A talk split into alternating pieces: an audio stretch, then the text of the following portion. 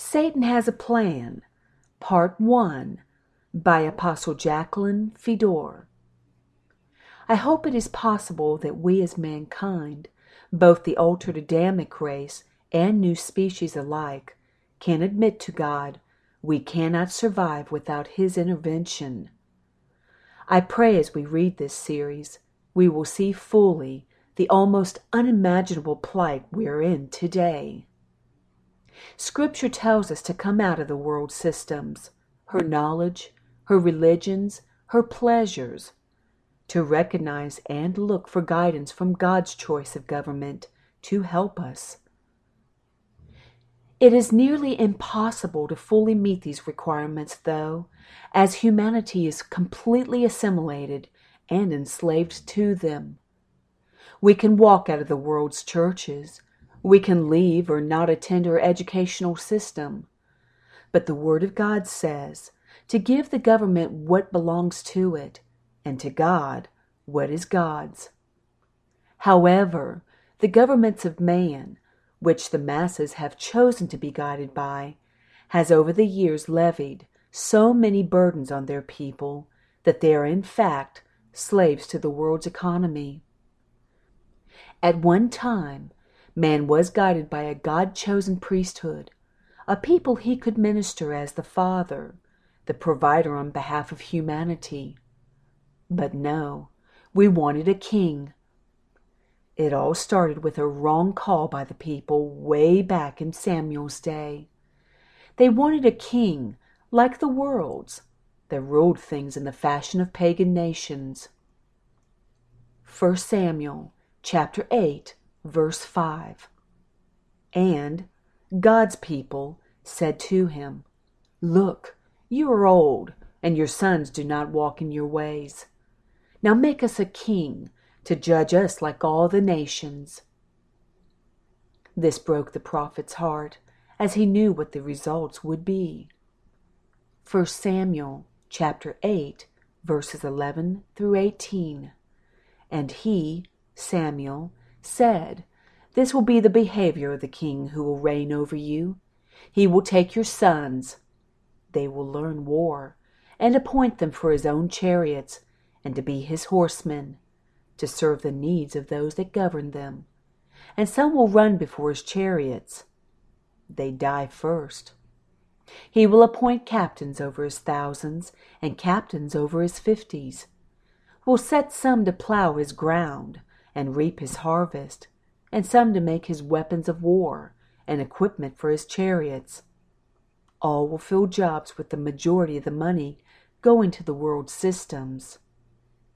He will take your daughters to be perfumers, cooks, and bakers.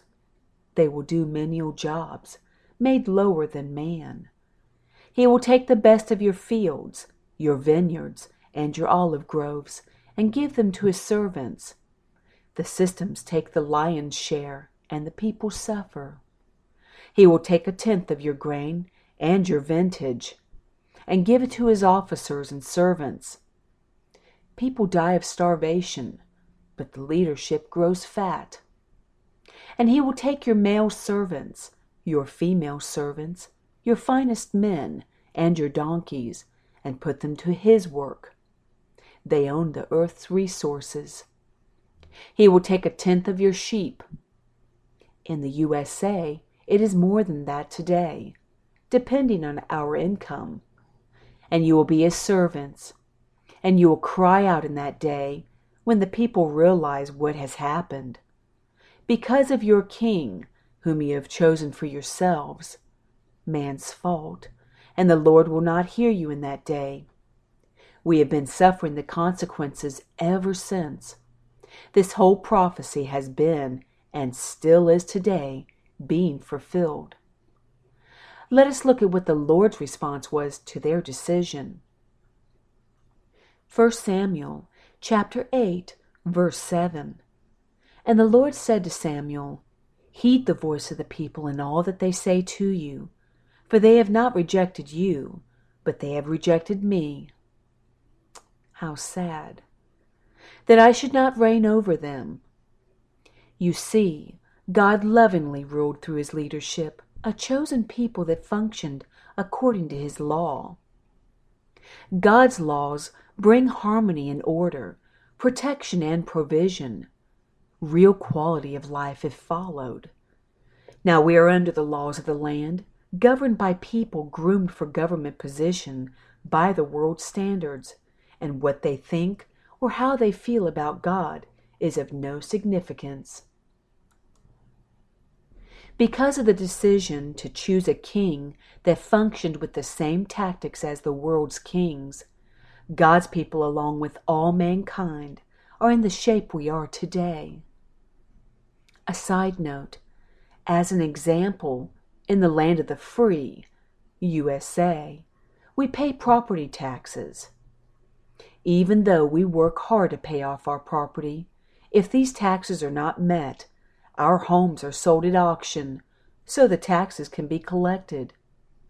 Then there is eminent domain, the power of a state or national government to take private property for whatever use, government buildings, public utilities, highways, etc.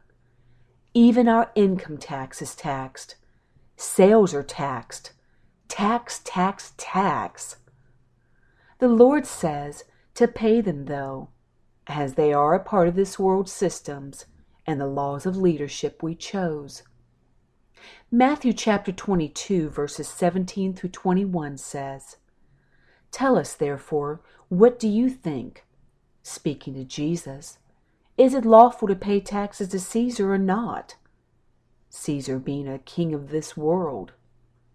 But Jesus perceived their wickedness and said, Why do you test me? You hypocrites! Show me the tax money. So they brought him a denarius. And he said to them, Whose image and inscription is this?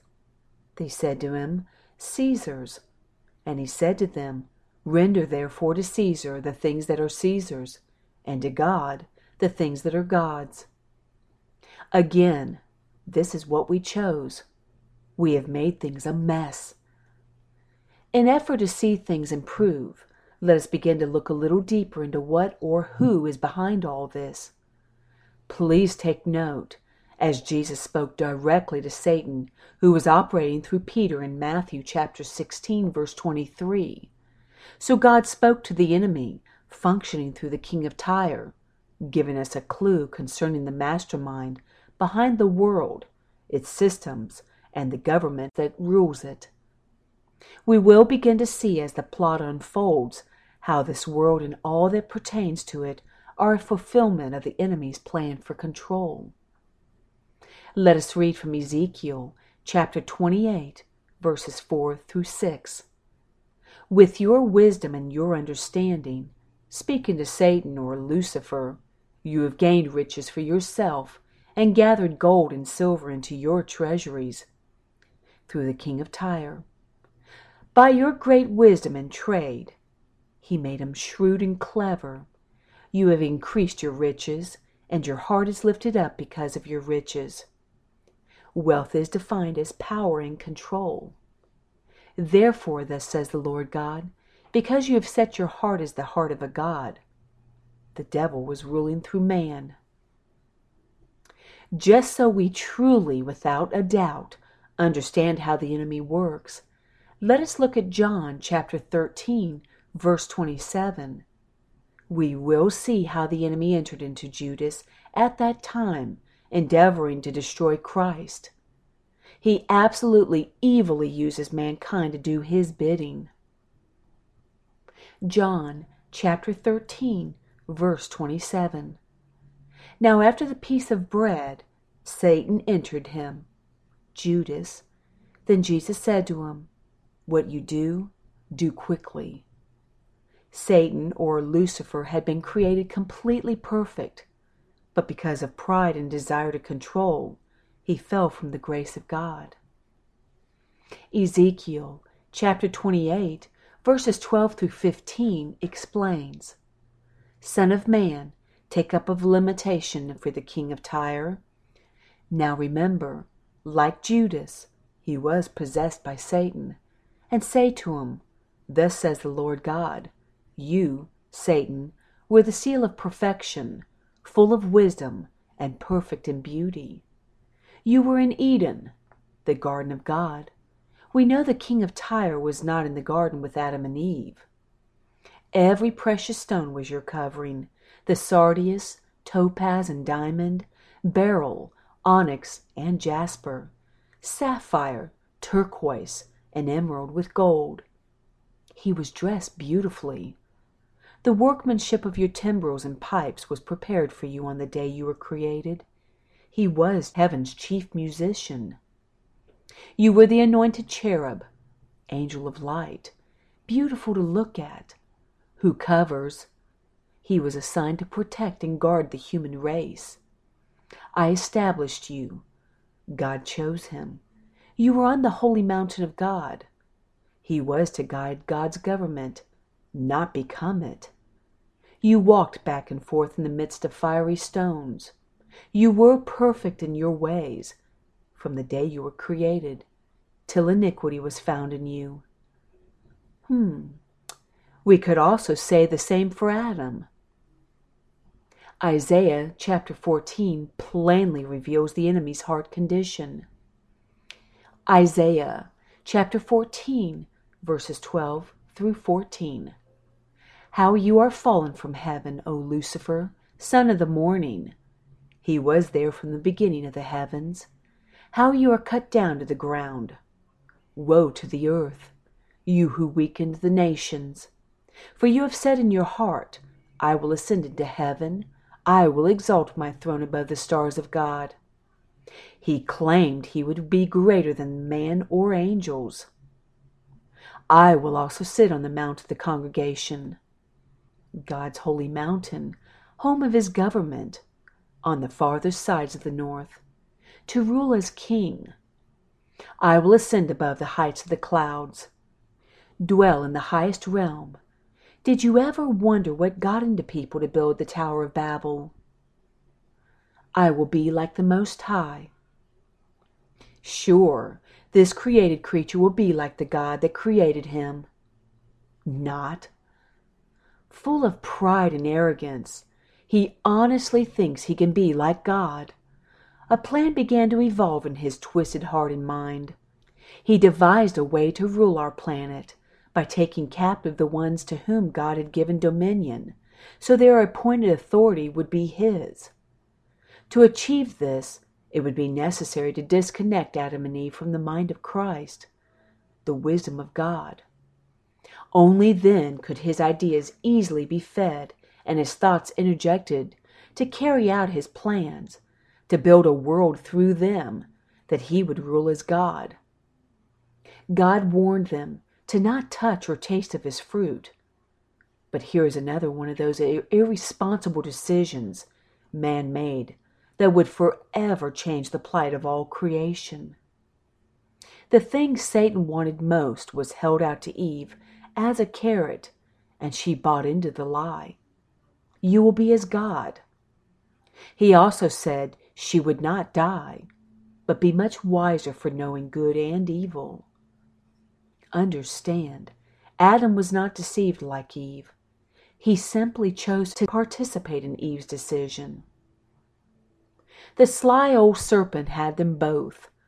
Now his thinking would make perfect sense to them, and his plan for supremacy could continue. He would triumphantly build a world that reflected his nature, his desires, making him its God. 2 Corinthians chapter 4 verse 4 reveals his success. Whose minds the God of this age, Old King James translated the word age as world, has blinded who do not believe. They too made all the wronged choices. Lest the light of the gospel of the glory of Christ, who is the image of God, should shine on them and set them free. So the world Adam and Eve established through their descendants to this day belongs to God's enemy. Now let us look at another part of his plan that has been accomplished to our ruin. Just as he decreed he would, he ascended to heaven, causing havoc as he misled the angels of God, causing them to lust after and marry the daughters of man. This cross between man and angel was a major part of his plan. He would alter or change humanity, making them his creation with minds and hearts shaped to his image, a different kind, an entity or race changed from what God created them to be. A people that would accept his ideas as logical. In conclusion of part one, Adam and Eve, the parents of mankind, chose Satan's wisdom and knowledge over God's, reshaping their natures and desires. Mates pleasing their personalities were also unwisely chosen to satisfy the lust of the flesh, lust of the eye, pride of life, intensifying the bloodlines and traits of the angels. Is it any wonder man desired a king chosen like the world, and happily built kingdoms and societies, creating a culture that fulfilled Satan's plan to be as God?